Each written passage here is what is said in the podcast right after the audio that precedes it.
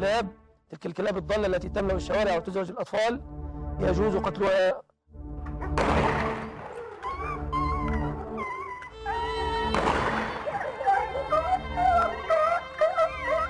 فلا بأس بما قامت به البلدية. أنه ما حكم آه، قتل القط آه، قتلها حلال قتلها حلال بدون إشكال. كيف قلب الأم عند الحيوان؟ لا حول ولا قوة إلا بالله. أيوه ومين اللي بيقتلها طيب؟ لا يعني معقول إن في واحد اتنين تلاتة أربعة أربع قطط؟ كان بيجيب واحد بيضرب نار الأول بالليل مش عارف. قبل ما نبدأ الحلقة في قصة لازم نسمعها وفيها نقاط مهمة جدا فركزوا معها. أمين زوجي ما يحب آه، الحيوانات ولا يقدر أصلا يكون قريب منها وأنا على العكس تماما. اتربيت دائما معانا آه، حيوان أليف في البيت آه، دائما نروح المزرعة وعندنا حيوانات هناك. لما تزوجنا كنت جدا حريصة إنه أمين يكون له تجربة مع الحيوانات. آه، وذلك لسبب إنه أنا أصلا عندي حيوانات أليفة معايا قبل لا أتزوج. فإيش حيصير فيها لما نتزوج؟ فجزء من شهر العسل قررنا إنه نروح في مزرعة ونتطوع في العمل في المزرعة هذه. علشان آه، أمين يكون في عنده تجربة مع الحيوانات. قبل لا يحكم عليها إن هي آه، مو نظيفة وسخة تسوي أمراض أو بشكل مجمل إنه آه، ما عنده أي مشاعر تجاه هذه الحيوانات. وخلال تجربته في البداية كان جدا قرفان من إنه يكون قريب من حصان. طبعا كأي مزرعة موجودة في أمريكا طبعا عندهم كلاب. عندنا إحنا مفهوم جدا آه، مختلف تماما عنهم آه، بخصوص الكلاب. فكان لا يمكن يجلس على طاولة وتحتها كلب. كان مرة يقرف من كون الكلب قريب منه. وكانت آه، مدة عملنا في المزرعة وتطورنا في المزرعة تقريبا عشرين يوم. مع الأيام بدأ لما يشوف أصحاب المزرعة كيف يعاملوا الحيوانات وليش يعاملوها كذا. مثلا سأل سأل صاحب المزرعة إنه أنت ليش لازم تنظف حظيرة الغنم كل يوم الصباح بعد ما تخرجهم من المرعى. فكان جواب صاحب المزرعة جدا آه، بسيط. وهو إنه الحيوان هذا بيأمن لي آه، طعامي. وهو الشيء اللي أنا آه، أعيش بسببه إنه عشان أنا آكل هذا الحيوان. فأقل حاجة ممكن أهيئها لهذا الحيوان هو بيئة نظيفة وبيئة مناسبة له إنه يعيش حياة كريمة وحياة مبسوط فيها ككائن حي. فجدا أتأثر بهذا الكلام. فعلا صحيح. ليش ليش ليش ما نحس بهذا الرابط بيننا وبين الحيوانات؟ بدأ يتخاطب مع الحيوانات بدأ يتكلم مع الخيول مع الغنم مع القطط اللي موجودة هناك. كيف كان أمين ما بياكل على الطاولة عشان الكلب موجود تحتها. في صور وفيديوهات بعد يعني قبل لا نمشي من المزرعة هو كيف بيمسح على الكلب ومرة متعاطف مع الحيوانات. الخيول كيف بيحضنها الغنم كيف بيرضعها.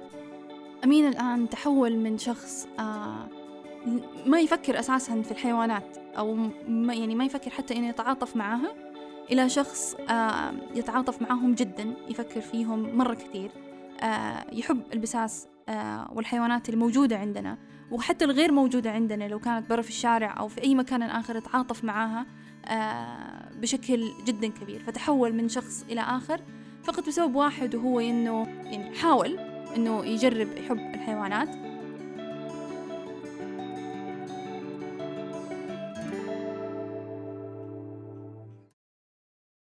الاحتفاظ والاهتمام بالحيوانات الأليفة هو شيء دايما نشوفه حولنا ومعظم الناس صارت عندها حيوانات أليفة.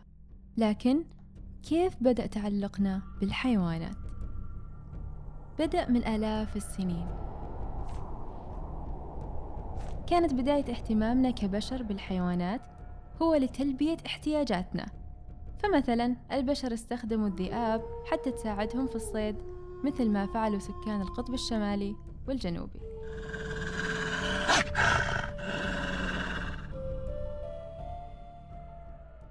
والعرب من زمان كانوا يعتمدون على الحيوانات في الأكل والتنقل مثل الجمال. لكن هذه الأيام صار امتلاك حيوان أليف هو شيء تقريبا معظم الناس يسووه. فصار كل بيت تقريبا فيه حيوان أليف. وإذا ما كان في البيت ممكن يكون بمكان ثاني.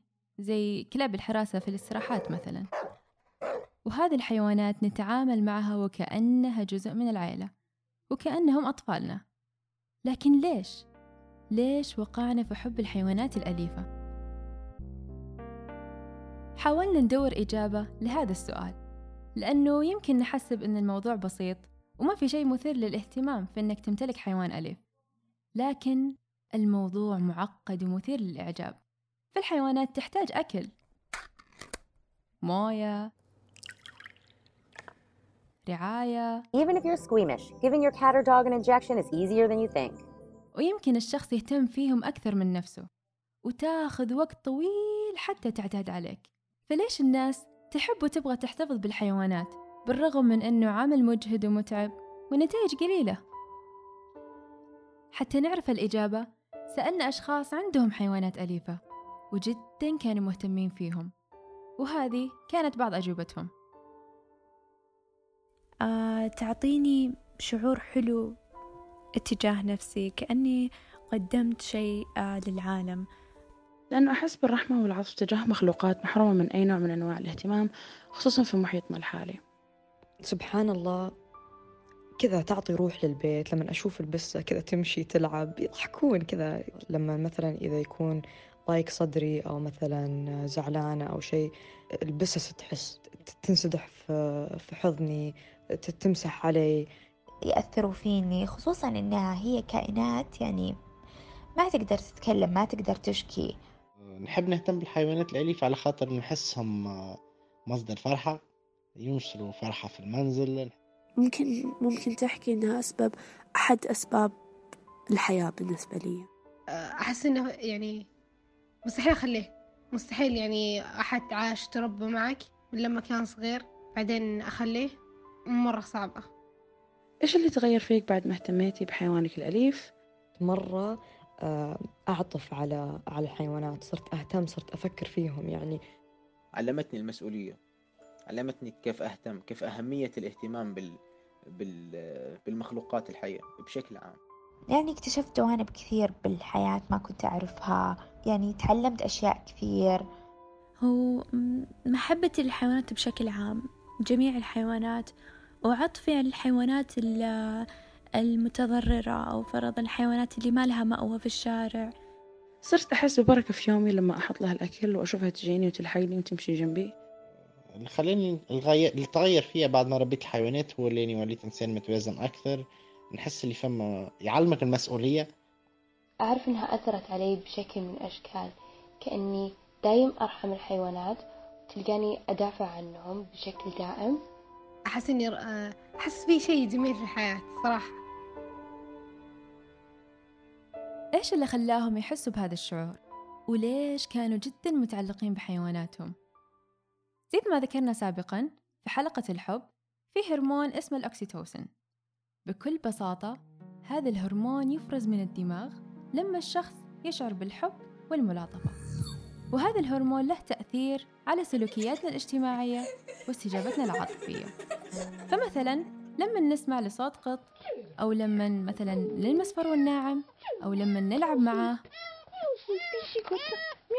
هذا يخلينا نشعر بالإسترخاء الثقة والاستقرار النفسي. لأنه الهرمون اللي يفرز خلال الحب يفرز كمان لما نهتم بالحيوانات I'm always gonna love you. I'm always gonna love you too. ومن المثبت علميا أن الناس اللي يتعلقوا أكثر بالحيوانات هم اللي ما يعيشوا مع الأطفال وممكن أي شخص يشعر بالوحدة يبدأ بالتعلق بالحيوانات الأليفة من الصغر كنت أحب أعتني بالحيوانات لكن بالتحديد من ثلاث سنوات بعد ما توفى بابا الله يرحمه. أه جبت بستي بعد ما أنهيت علاقة طويلة الأمد وكان مبتغاي علاجي بحت. عادة يعطوا جو لطيف في البيت بالأخص لما مثلا أكون لحالي في, في البيت. طيب لنفترض أن عندك حيوان أليف أو راح تمتلك حيوان أليف قريبا. إيش الأثر الإيجابي لهذا؟ وجد باحثين في منصة بوبميد وهي أكبر منصة بحوث صحية معتمدة من المنظمة العالمية للصحة أن أصحاب الحيوانات الأليفة في المتوسط كانوا أفضل صحة من غيرهم خاصة لما يكون عندهم علاقة قوية مع حيواناتهم الأليفة فمثلا من الفوائد الصحية واحد صحة القلب والرياضة حيوانك الأليف ولنفترض إنه الكلب مثلا راح يخليك أقل عرضة لأمراض القلب الحيوان الأليف داخل المنزل. آه، له انعكاس إيجابي على ال- خلينا نحكي على السلوكيات بالنسبة للمربي بنشرحها أصحاب الكلاب عادة يمشوا يوميا مع كلابهم وهذا حينظم نبضات القلب وضغط الدم عندهم? Okay, come on. اثنين تعديل المزاج.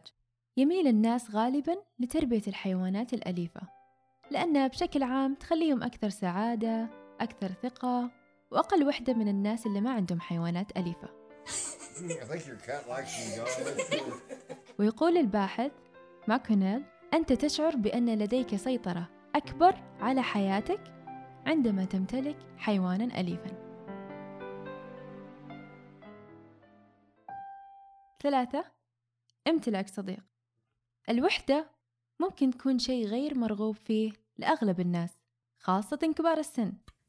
If you've never been lonely, you don't realise what it is like.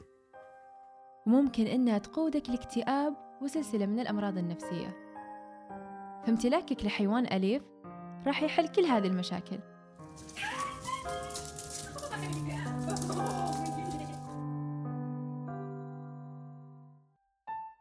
أربعة تغيير الروتين. روتين رعاية الحيوانات الأليفة راح يضيف الحيوية لأنشطة يومك. يمكن كنت ما تحب تقوم من السرير بدري لكن حيوانك الأليف دحين راح يجبرك تقوم معاه الحيوانات الأليفة تقدر تخليك تجرب أنشطة جديدة مثلا تنظيف الحديقة. يمكن تشدك للقراءة عنها وتبحر في القراءة وتكون من هواياتك الجديدة. خمسة الحماية. عادة نستخدم الكلاب للحراسة والأمن فهي تقدر تميز ريحة أصحابها وتنبح على الأشخاص الغريبين عشان تبعدهم وتنبه أصحابها. عشان كذا نقول إن الكلب صديق الإنسان الوفي. في كثير من المعلومات عن الحيوانات ما نعرف هي صح ولا خطأ. فمثلا هل الحيوانات الأليفة تسبب العقم؟ أو ممكن تنقل عدوى؟ حتى نتأكد من الإجابات ونعرف إيش الصح وإيش الخطأ قابلنا بيطري وطرحنا عليه هذه الأسئلة. معك الدكتور عبد المعين النبهان حاصل على بكالوريوس في الطب البيطري من جامعة البعث من سوريا عامل في الحيوانات الأليفة منذ خمس سنوات. الاهتمام بالحيوانات ما في م- مضار صحية إذا اتبعت الطرق السليمة لتربية الحيوان والعناية به بالحيوانات الأليفة نفسها.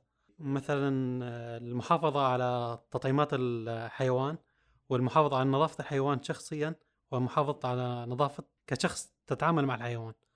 ال- مثلا بعد اللعب مع الحيوان أو بعد اطعامه أو أي شيء إنه تغسيل اليدين تنظيف المكان اللي اللي جالس فيه الحيوان نفسه والأدوات اللي بيستخدمها نفس الحيوان لأنها حتكون ضمن البيئة اللي أنا بعيش فيها. كل الأمراض تتعلق بال تعود حول محور واحد هي النظافة إما النظافه الشخصيه بالتعامل مع الحيوان أو نظافة الحيوان نفسه. مثل عندك مرض التكسوبلازما وهو الشائع عند ال- الناس جميعا إنه هو بيسبب عقم أو بيسبب أمراض تؤثر على الحمل والإجهاض. هلأ في ال- القطة هي نفسها هي ثوي ناقل وليست هي الثوي اللي تنقل المرض إلى الإنسان إذا كانت هي حاملة للمرض. ولكن أغلب القطط الموجودة هي غير حاملة للمرض بالأصل. في شائع إنه القطط مثلا إنه تسبب حساسية أو تسبب مرض الربو ولكن هي شائع غلط إنه الحساسية أو الربو هي حساسية فردية للشخص نفسه أو إن القطط تسبب أمراض بكتيرية للأطفال خصوصا لأنها تجلس مع الحيوانات فترة أطول من الكبار بالسن أو البالغين. ولكن كمان هذا الشائع غلط إذا اهتمينا بصحة الطفل نفسه ونظافته بعد تعامله مع الحيوان ما ما حتصير عندك الأمراض ال- للطفل يعني. عادي المس قطوة في الشارع؟ أول ما تتعامل مع الحيوان تكون حذر معه تلبس جلوف الكمامة وتاخذه على أقرب طبيب بيطري عشان يفحص لك إياه يشوف لك سلامته وإنه ما يكون في أمراض تعدي لتتأكد إنه خالي من المرض تكسوبلازما الحيوان هو كائن حي يعني بيمرض وبيتعب وكل شيء. مثله مثل أي كائن حي.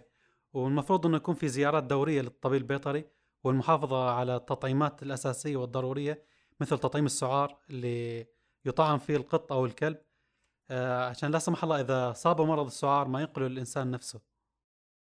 وزي ما سمعنا الاهتمام بالحيوانات الأليفة لها فوائد ويمكن لها مضار لما ما نهتم بالنظافة الشخصية ونظافة الحيوان نفسه ويبقى الخيار خيارك. إذا كنت حاب تقتني حيوان أليف أو لا. ومعانا ضيفتنا العزيزة أستاذة موذي آل سعود أهلا وسهلا فيك أستاذتنا. أهلا وسهلا يارا آه طيب أستاذة موذي سمعنا أنه عندك مأوى للحيوانات بالبيت. إيش اللي خلاك تفكري بهذه الفكرة الحلوة؟ لأنه أغلبية الحيوانات اللي اللي أنا يعني موجودة عندي كلها من ذو الاحتياجات الخاصة. يعني تكون حوادث سيارة تكون تعذيب تكون كذا. فللأسف إحنا هنا بالرياض ما عندنا مأوى للحيوانات. بديت ألاحظ التعذيب كثير وعدم الاهتمام بالحيوانات. صحيح.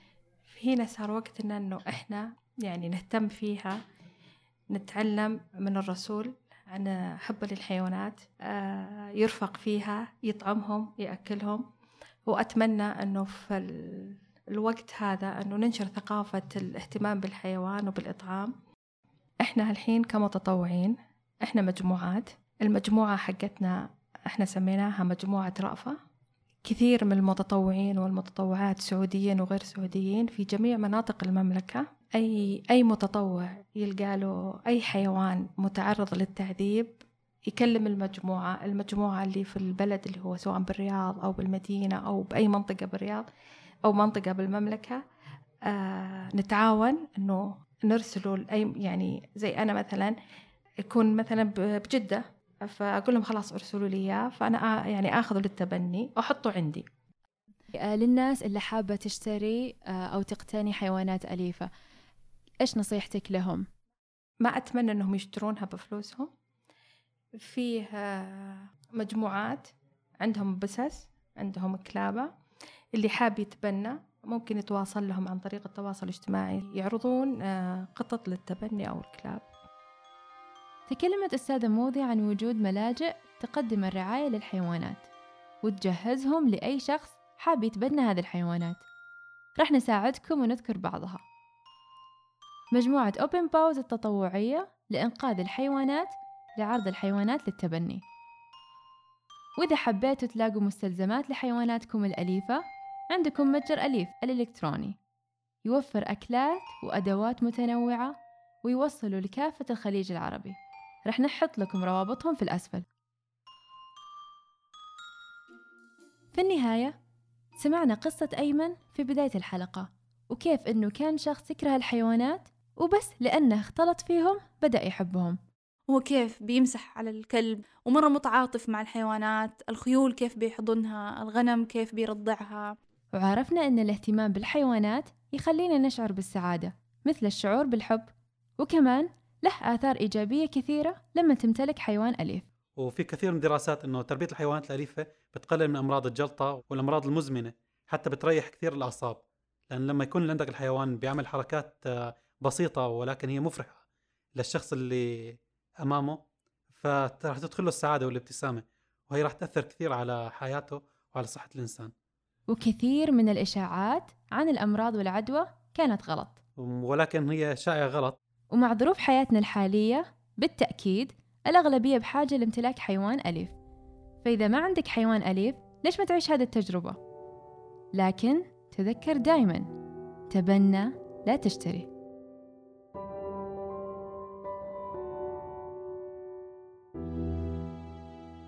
جميع الدراسات والمقالات المستخدمة في إعداد هذه الحلقة تلاقوها في الأسفل.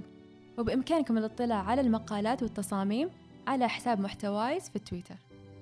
وإذا كنتوا هاوين للفن أو تعرفون أحد هاوي للفن ومو عارف من وين يحصل أغراض الفنون أو يمكن نقدر يحصلها لكن مرة غالية تقدرون تدلونا على موقع بيكاسو store.